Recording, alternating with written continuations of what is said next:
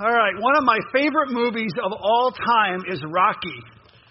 Right, Rocky, yeah, absolutely, absolutely. How many people, after they saw Rocky um, when they were younger, uh, took eggs and cracked them in a glass and drank them in the morning? Raise your hand. Come on, best up. There you go. Yeah, couple. Yeah, yeah. We all got salmonella.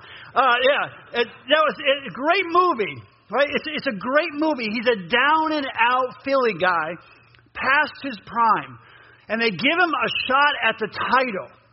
Now, they only give him this shot against Apollo Creed because they figure he has no chance of winning. He really has no chance of winning against the world champion, undefeated world champion. No one has ever beaten him before. No one's ever knocked him down before. I love Rocky. I love this guy. I love this story because he, it talks about he, he grew up. He kind of grew up poor, right? He lived in a kind of crummy apartment, and best of all, he had turtles as pets right? That tells you what kind of guy he is, all right? Only tough guys have turtle as pets. Um, I love turtles, and he, Rocky, and it doesn't really matter where you, what background you come from, right? It doesn't really matter how you grow up, regardless of your background. We all love to to cheer for, if you will. We all love to see the underdog succeed. It's, there's something about it. I think it's because we are fallen. We are fallen people, and instinctively, we know that we're the underdog, that we, we are the underdog in a race, in a battle against a powerful foe, an overwhelming foe, an enemy called death. Against all of us, it's death. We know that left on our own, there is absolutely no way we're going to be able to beat him. Like Apollo Creed, honestly, too strong, too big, and sometimes too quick. We're not going to be able to overcome this foe on our own. People try to hold him off. People try to hold him up, but no strategy, if you think about it, no strategy has ever worked. As we get older, uh, it's, it's funny, but as we, as we get older, each time we, we look in the mirror, we see the inevitability of our defeat. And we try all different kinds of ways, but none has ever succeeded. I don't know about you, but I, I drink smoothies like every day, right? I'll tell, you, and I mean good smoothies, not the ones I, I, I like the ones from like Planet Smoothie and things like that. But I'm talking about smoothies that you grind up yourself. They're really good for you. Put all kinds of good stuff in there and drink it. I do that pretty much every day or every other day, as much as I can unless I run out of something and I start sticking things in there I probably shouldn't. And I love those smoothies. I also take vitamins pretty much every day. I exercise as often as I possibly can. I drink apple cider vinegar with mother. It's called apple cider vinegar with mother, and it's really it tastes horrible, but it's really good for you. All right, every day I drink it. I also drink um, baking soda. All right? But do not put baking soda and apple cider vinegar together. All right? Bad thing. You think, Pastor Jeff told me to drink this. And oh, no, don't do that. You got to drink it separately. But I do all those things. I, I want to stay as healthy as I possibly can. We all do. We all want to stay healthy. But death beats every person that has ever gotten to the ring with him. Death always, always wins. The odds are completely stacked against us. As someone put it, the statistics for death or on death are quite grim. One out of one people die, right? It's just, it's, they, undefeated, undefeated. Death is undefeated, if you will, against us. Constantly, always winning. We know we can't win this fight. We know no matter how, how much apple cider vinegar with mother we drink, or how many smoothies we take, how many, how many times we try to, you know, stay healthy, whatever else, sooner or later, this battle is hopeless. We are going to die. When you're younger, you don't seem to really be bothered by it. Little, little children don't even think about it, and teenagers think they're invincible, right? They think they're indestructible. But here's the thing you get older and you begin to understand the foolishness of your thinking. Again, you look in the mirror and just realize the foolishness of your thinking that, you know, I'm indestructible, it doesn't really matter. It's coming. This is why we love to cheer. We love to cheer for the Rockies. We love to root for the Rockies in life because we're the little guy And we love the Cinderella story, right? We love the Cinderella story uh, of, of, the, of the person or the whatever who overcomes overwhelming odds to, to win the race, to, to, to, to, to, win the, to win whatever it is. The long shot wins. We love that. You guys remember, some of you remember, some of you weren't born, but in 1980 there was the U.S. Olympic hockey team, right? And the hockey team was the greatest sporting event of all time. And if you were if you were alive during that time, even if you didn't like hockey, which I really did, it was incredible. The United States beat the Soviet Union in hockey. And some of you younger think, well, big deal. We're we're good at hockey. They're good at hockey. We can beat them. No, these were college students. These were U.S. college students playing against at that at that time probably the greatest team in the world and they went up against each other in the United States won. It, they were the underdog. When I say underdog, they call it mir- the miracle on ice. That's what it was. I mean, what are the chances of a team like that beating the greatest team in the world? We love those stories. We absolutely love those stories. And I'm talking about this this morning because we celebrate the fact, though, that someone did defeat death, right? We're celebrating. We come together this morning because someone did beat death, and his name was Jesus. Jesus Christ defeated death. All the songs we were singing. Now, at a glance, at first glance, you're, you're thinking, uh, Jesus is the underdog here. If we just take if, if the people at that time, when Jesus was there, they would consider him the underdog. It looked like death was going to have another easy victory. In Isaiah chapter 53, verses 1 through 3, it says this about Jesus Who has believed our message, and to whom has the arm of the Lord been revealed? He grew up before him like a tender shoot and like a root out of dry ground. You know what roots out of dry ground look like, right? When something comes up out of dry ground? He had no beauty or majesty to attract us to him. Nothing in his appearance that we should desire him. He was despised and rejected by mankind, a man of suffering and familiar with pain, like one from whom people hide their faces. He was despised, and we held him in low esteem. We held him in low esteem. So he looked like the underdog. He looked like just going to be another easy match for death. Before Jesus faced his enemy, Okay? He took the beating of his life. Add that on top of it. Okay? Expectations, probably not high here. And then all of a sudden, you add, you add what happened to him right on top. Before Jesus faced his enemy, he was beaten to within an inch of his life.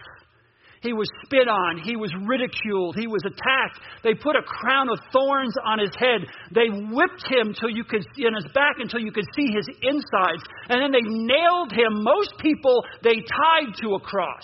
It wasn't until like the late 50s, early 60s they actually found they found evidence that people were nailed to a cross because people will say, they, "No, Jesus wasn't nailed to a cross. That's all made up." And they found people who were nailed to a cross. Jesus Christ was nailed to the cross. The ones, the people, the, the, the, the, ones next to him were tied.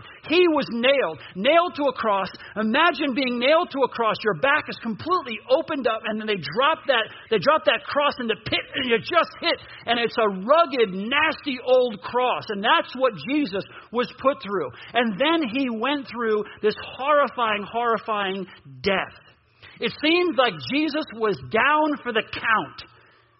It seems he was, he was down for the count. Everyone around him thought the fight was over. The fight was over. We had such hope for him. He was going to overthrow the Romans. He's the Messiah. He was going to do all these things, but now he's dead. He's dead. They were overwhelmed with grief. They felt so beaten. Their, their hero, their, their, their king, their, their Messiah was dead. He was dead. For three days, he lay in a borrowed tomb. The reason we say it's borrowed is because that first Easter, Jesus rose in victory from the tomb and gave that tomb back to its rightful owner. He is alive. He rose from the grave. He overcame death.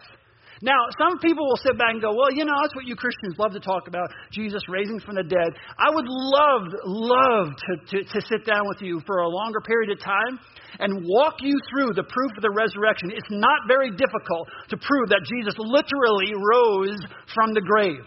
Okay? So he rose from the grave. He defeated death. He got out of that borrowed tomb. That, that glorious morning, then after Jesus rose from the dead, once Jesus rose from the dead, he knocked death on his backside, if you will. Nicest way to put it. When Jesus rose from the grave, he defeated death. We're singing those songs, right? Death. We talk about how Jesus defeated death. Jesus did defeat death. Jesus got up off the canvas, if you will. Jesus got up from the grave to prove he is who he said he was, and he defeated death. It was a beating of epic proportion. Here's this undefeated enemy, death, that so many people fear, that people fear around the world. And Jesus, finally, for the first time, Death is down for the count. And Jesus did something that no one else had ever done before. He proved he is who he said he was. As underdogs, we come together this morning to praise God for Jesus Christ, who defeated this relentless enemy that we all face. Every single one of us. Every single one of us faces this enemy. It has robbed so many people of relationships. And, and it's something that we, it's like, we, as soon as you get to a certain point in your life, you realize that this, this life is going to come to an end. I'm going to lose this battle, this physical battle. And then what? And then what? And that's what causes fear. You know, you see those signs on the side of the road sometimes of what happens if you were to die tonight, you die today, what would you, where would you be tomorrow kind of thing. And you think, oh, who wastes all the money on that? But then you start to think about it. Yeah, if if I did die today, where would I be tomorrow? It's a question you kind of ponder. You start as you get older, you start to kind of think that through. Like I said earlier, we love to tell stories of people who who, who overcome the odds, right? who, who, who overcome overwhelming odds. And that's what the disciples did. It's one of the reasons, it's one of the good ways that we can see that Jesus truly rose from the grave. Okay? The disciples are completely distraught. They feel completely beaten. They feel like they've lost. And all of a sudden, th- these, this group of people, okay, ignite. They're on fire. What happened that caused? We're all sitting here because of them. How, how could the be- people who are so beaten down and feel like they've lost completely, and all of a sudden they go absolutely wild? Telling the story, we love, we love to tell the story of the one who defeated the, the one that was undefeated, if you will. And that's what the disciples did. Every chance, every opportunity they had, they shared this story of the resurrection of Jesus Christ. It is the foundation of our faith. Why is it so important? Because of what Jesus Christ did, really did. And the disciples spent their lives and gave, here's the thing, gave their lives for this story, for this truth. They gave their lives. I would personally give my life for Jesus Christ because I have faith. I haven't seen. Blessed are those who have not seen and still believe. That's me, okay? That wasn't them. They actually saw. So, what you'd have to say if you say Jesus didn't raise from the dead, that all of these guys basically gave their lives because they were lunatics. One person, a lunatic, okay. All of them, all the people who gave their lives for Christ at that point, makes you think. It makes you understand the reality of what we're talking about this morning. That's what the disciples did. In the book of Acts, Luke, Luke describes the entire ministry, the entire ministry of Peter and John in five words. Five words. Preaching Jesus and the resurrection. That pretty much sums the whole thing up. Preaching Jesus and the resurrection sums up what they were doing. Sums it all up. And then Paul, Paul summarized the sermon that he preached all over the world in 1 Corinthians chapter 15, verses 3 and 4. Here's what it says. He says this, For I, I received what I also pass on to you as of first importance. Number one, this is the most important thing of all, that Christ died for our sins according to the Scriptures, and that he was buried, that he was raised on the third day according to the Scriptures. The resurrection of Jesus Christ is the climax of the greatest story in history. And this is what the disciples spent all their time doing, talking about this story talking about the one who was, if, if they thought was defeated, they thought was down for the count, but then three days later, he's alive. He defeats death. Done. Death no longer has power over us. We read that, we read that, we've seen that song, Death, where is your sting? Where is your victory? Where is your sting? Jesus beat him. Jesus beat death. Jesus destroyed death. So we no longer have to fear death. We no longer have to be consumed by worrying about what's going to happen next. We know what's going to happen next. This morning, I want, I want to remind us why the truth of the resurrection is so important to every single season of our lives. We're in this series called Seasons. Why is the resurrection of Jesus so important to every single season of your life? I want to go through three. Number one, First, Jesus' resurrection is powerful and dynamic because it reminds us that our past can be forgiven. This is so important that our past can be forgiven. You cannot truly live a dynamic life. You can't live a, a, life filled with purpose and meaning if, you, if you're completely consumed with your past and, and the things that you've done in your past. I would say that every single person here knows that they're imperfect. I'm going to go out on a limb and say that every human being that I'm talking to right now, or who is hearing my voice later on when they listen to the uh, listen to online podcast, realize that they are imperfect. What the Bible calls a sinner. Okay, people realize that. We we we understand that.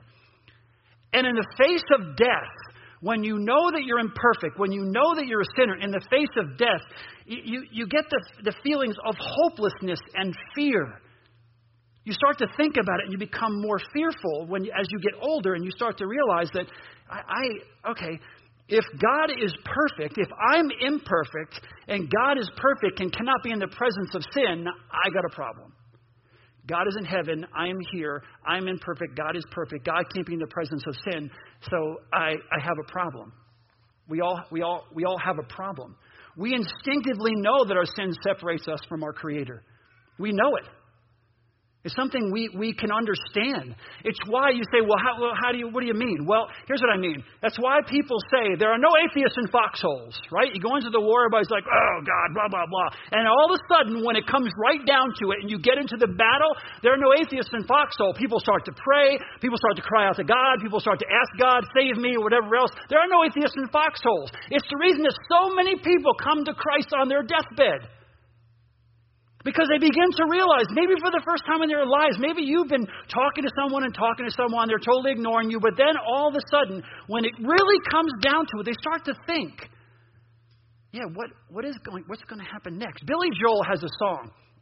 It's, it's a song, Only the Good Die Young, right? Only the good die young. He says, I'd rather laugh with the sinners than cry with the saints. The sinners have much more fun, right?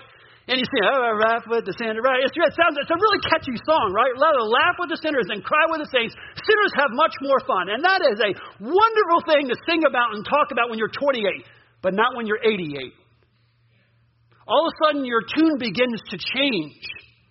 You're not singing that snappy song anymore when you're 88 or 78 or whatever the chance may be because you start to realize I'm not really sure if it's so much better to, you know, to cry with the well, laugh at the, I don't rethink this. You start to change your you start to change your tune a little bit. Why? Because we instinctively know that our sin separates us from our Creator, and the more we realize that, the more we start. Here's the thing: it's not just because you're getting old and you're thinking, oh, "I'm gonna," well, I'm afraid. It's you have wisdom now. You look at the world. Antony Flew, who is the father of atheism, changed his mind. Okay, at the end of his life, because of the evidence that he saw. He was a part of C.S. Lewis's Socratic Club. And the Socratic Club basically said, follow the truth wherever it leads. Okay? Follow the truth wherever it leads. And the father of atheism, okay, at the end of his life, after his whole entire life, changed his mind and said, not, he said, there is a God. How do you come to that conclusion? I don't think it was just out of fear. I think because he used his mind, and as you get older, you start to recognize what's really important. You start to look at life from a different perspective, and you realize that there is a God and that you want to be in fellowship with that God. We were created to walk in fellowship with God, but sin makes that impossible. Our sin makes that impossible. We want it. We want to be connected, but we're, we're not connected in that way. But then, but then Jesus came, right? Then, then Jesus came, and he shared, he shared the message that we all long to hear. Jesus loved to say, Your sins are forgiven, right? When he, the prostitute caught in adultery, Your sins are forgiven. He would, when, he would, when he would interact with people and, he, and they would come to him and they were broken, he would say, Your sins are forgiven, Your sins are forgiven. He said that all the time. Jesus loved to say, Your sins are forgiven.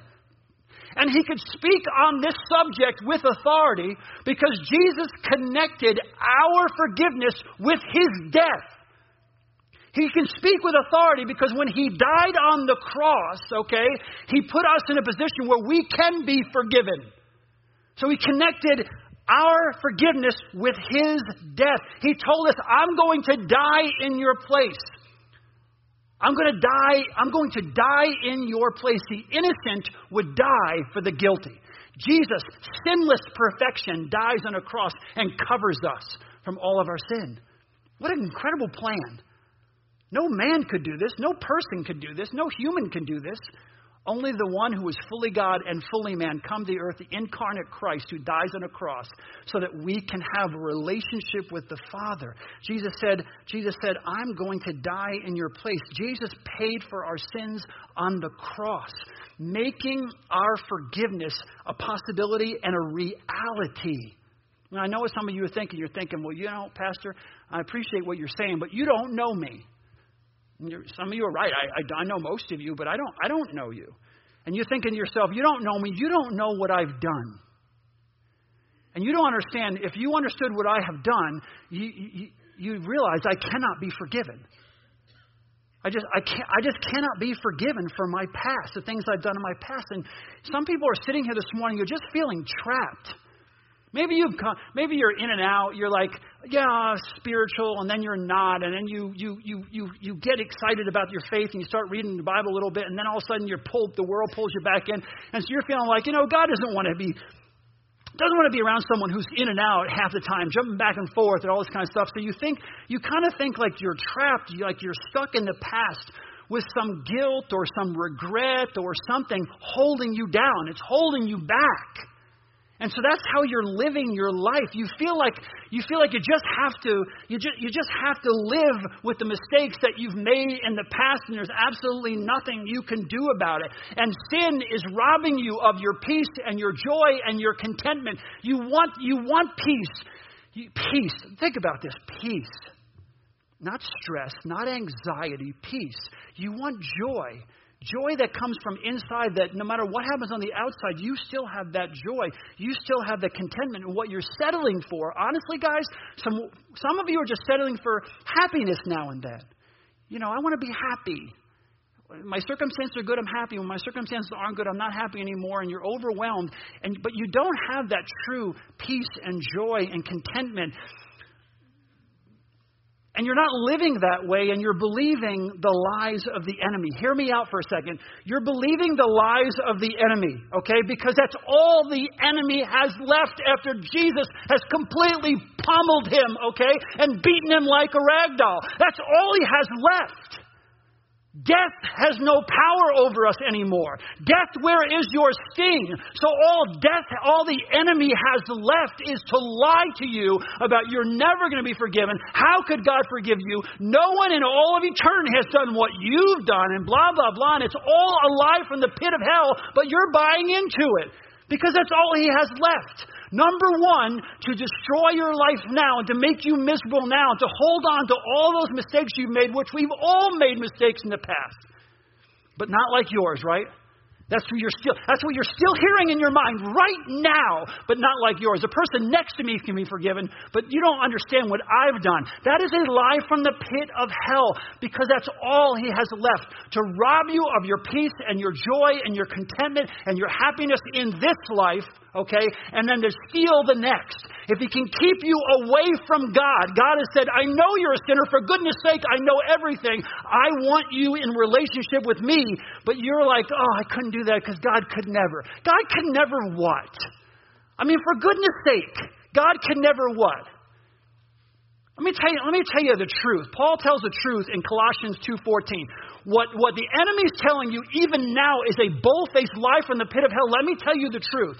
Colossians 2:14. Jesus has forgiven all. Wait, let me say that again. Maybe I'm mistaken. Let's read that more slowly. Jesus has forgiven all. You all know me. You know I love when he says every and all and everything and all that kind of stuff. He says it again. Jesus has forgiven all our sins. So stop right there when you say, well, you don't understand. I don't care what yours is. Jesus has forgiven all our sins and canceled every, there it is again, I love those words, every debt we owe. Christ has done away with it by nailing it to the cross. Nailing it, nailing it, nailing it, nailing it, nailing it to the cross. He nailed it to the cross. Everything you've ever done, He's nailed it to the cross. Jesus made it possible for our sins to be forgiven.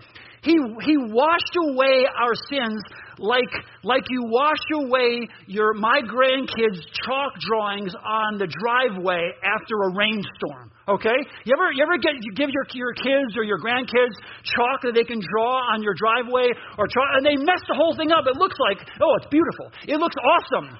It's phenomenal. Some of you your grandkids, maybe they can't draw like mine, but you know, you still love them. You still love them. I, on the other hand, have grandkids who are like massively good artists, and they draw all over the place, and when it's done, you're like, that is awesome. But then what happens? A thunderstorm comes or a storm comes and wipes it all away, and that's exactly what Jesus does to your sin.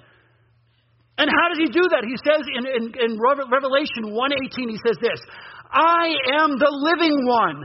I was dead, and now look, I am alive forever and ever. And I hold the keys. I hold the keys of death and Hades.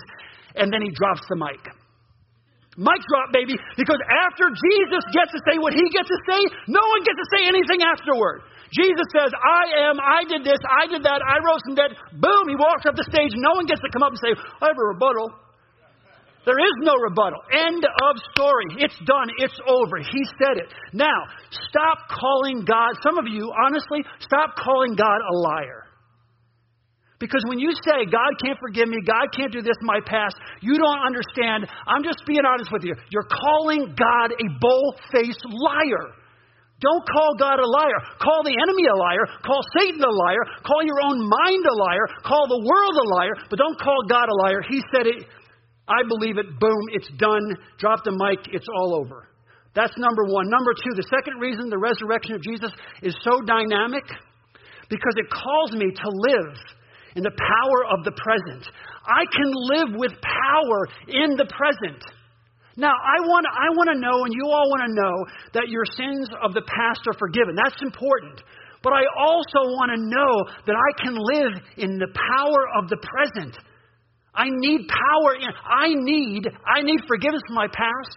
Once I have that, I need to live in the present with power. With power. And that's what Jesus Christ's death and resurrection offers us.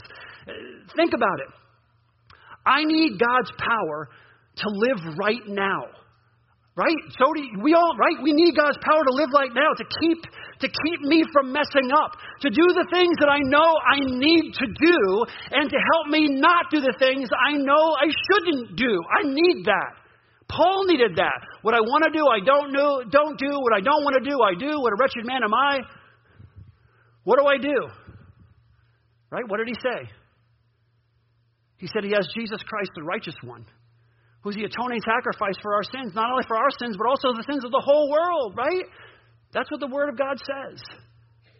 We have that. We can have power in the present.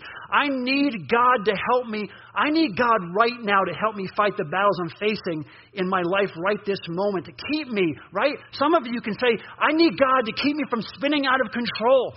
I need the power. I need, I need willpower to help me overcome the temptations of the addictions that I face. I, I need God to help me forgive and, and, to, and to restore broken relationships. You know how hard it is to forgive people? There are Some of you in relationships right now that there's, there's a lack of forgiveness and there's broken relationships, and we need His power to help restore relationships. We need His power to teach us how to live. It is the power of the resurrection of Jesus Christ that allows us to live in victory in the present, right now. Uh, you know, here, I'm not giving you a pep talk of, um, of self help. Uh, that's not what this is about, okay? Because here's the reality, and you all know it. Sometimes you grab for your bootstraps, you pull yourself up by your own bootstraps, and they snap, right? Sometimes, oh, you just have to reach down deep and you got to go. You got to reach down deep. You reach down deep and you come up with bupkis, right? There's nothing there. You've you've reached down so many times and you've tried so hard, and so you've reached down. You come up with nothing. But here's the thing that power never stops. I can, if I'm at my worst, God said to me, When you are weak, then I am strong. When you're at your weakest, I'm at my strongest. I can constantly draw on the power of the resurrection of Jesus Christ for my life right now. Not only to forgive me for my sins of the past, but also to help me overcome the sins of other people in my past that caused such grief and harm in my life when they abused me or harmed me or physically, emotionally, or spiritually. I have the power of the risen Jesus Christ who can help me overcome their sins so I don't have to live in the bondage I've lived with for so long. That is the power of the resurrection of Jesus Christ. Because he is risen, he can change us. The selfish, you are selfish. Some people are selfish, right? The selfish can become selfless. The cruel can become kind. The weak can become strong. God has the power to transform us into the likeness of His Son, Jesus Christ. We can be completely different human beings. Guys, how is it possible for someone like me, how I grew up, the things I had to face, the fears that I had. My greatest fear, my paralyzing fear, was speaking in front of anyone, reading anything in front of anyone.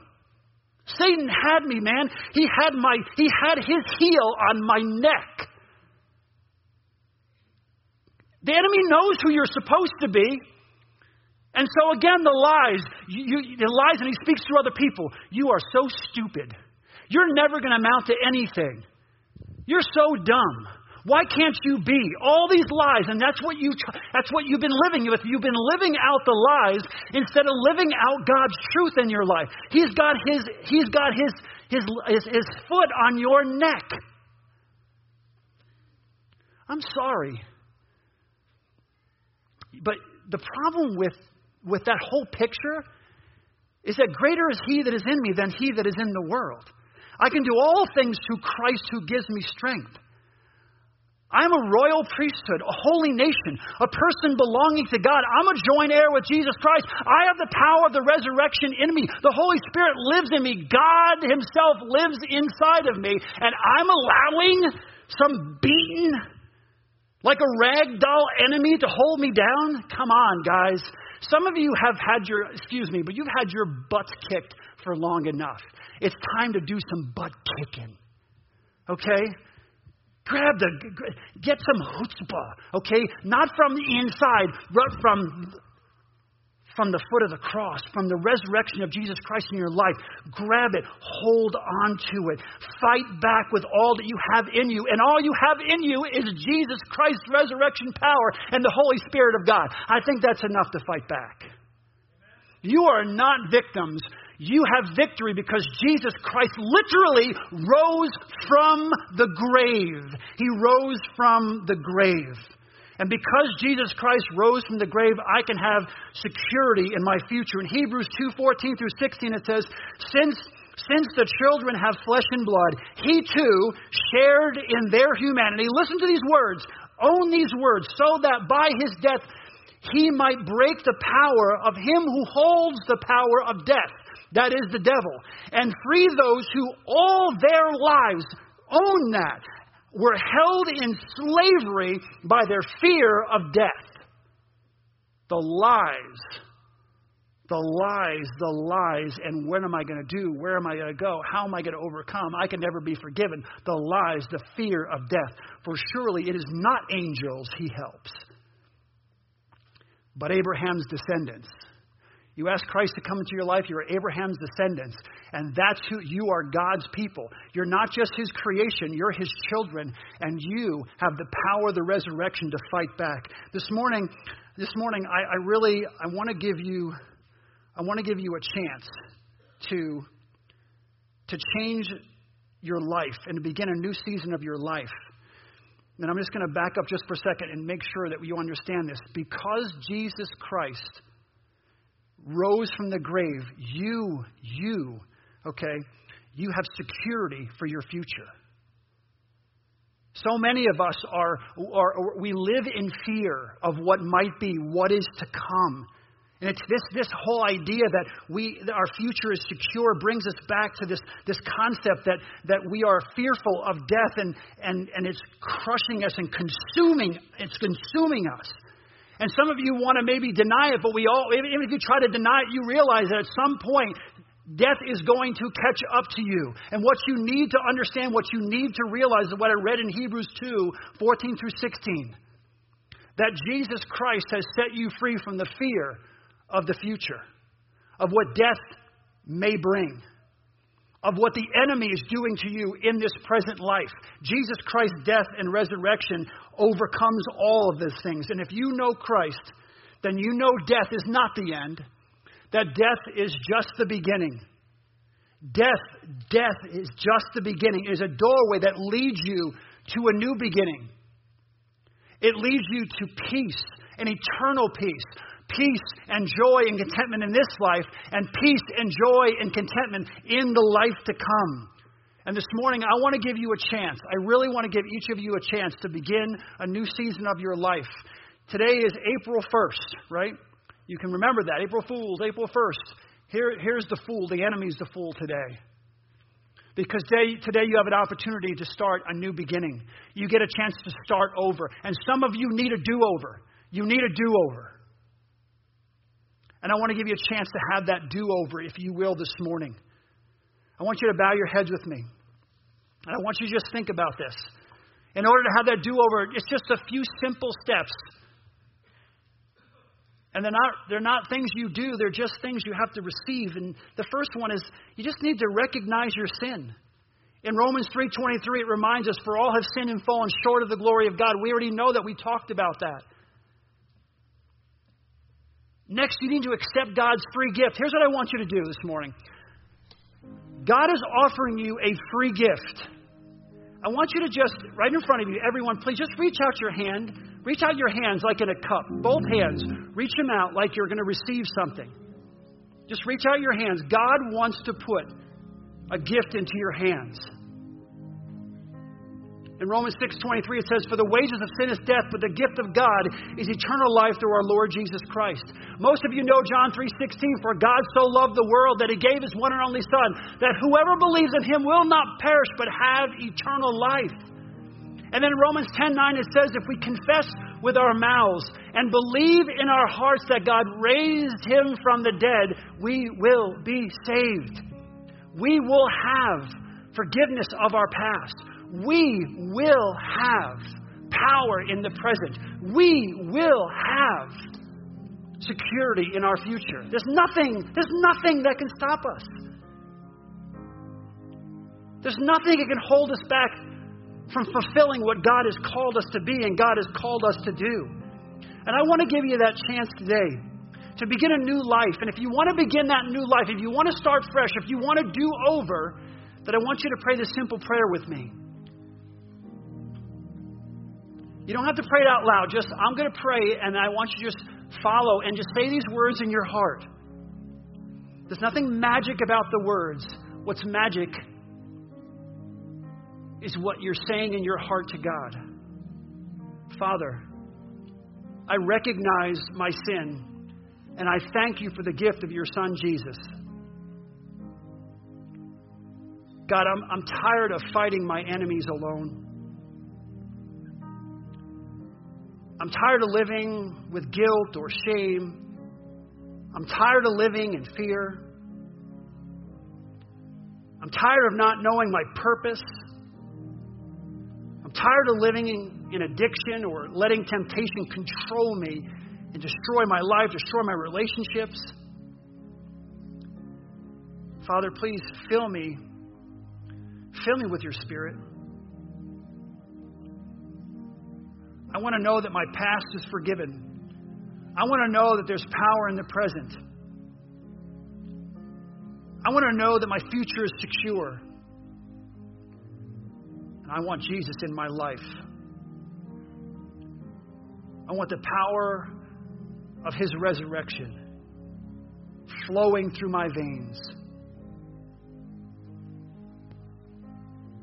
I want to walk every day of my life with you. From this day forward, I want to be your child. Not just your creation, but your child. So adopt me into your family on April 1st, 2018. Adopt me into your family. I pray these things in Jesus' precious and holy name. And as you keep your heads bowed, here's what I'd like you to do. I want to close off this service in a way that I love to do, the way I love to do it. I want everyone to come up front. We're going to sing together. But if you if you've given your life to Christ for the first time this morning, this is if this is your spiritual birthday, then I want you to come up first. Just come on up. You don't have to say anything. You don't have to do anything. You don't have to face anybody. Just come up and face up here because we're going to sing together. Maybe maybe this morning God has impressed upon you that your your days of walking the fence are over. You realize it's, it's time for me to put first, to put Christ first in my life. It's time for me to let go of all the things that have been hindering me. It's time for me to stop straddling the fence. You just, you're just at this point in your life, you're just like, okay, I'm, Lord, I'm in. I'm in. I am in. I don't want to play this game anymore that I've been playing. I just want to be one of yours. I want to be in. I want that power. I want that peace. I want that joy. I want that contentment. I want it all, Lord. I want what you have to offer. I don't want to dabble anymore. I'm jumping in. I'm jumping in the deep end with you. If that's you, I want you to come forward as well. Just come on up. We'll just come on up and we'll sing this song. And then I want everyone to come up. Just filter up here. I want everyone up front. We're going to sing this song. We're going to praise God as we close out this service.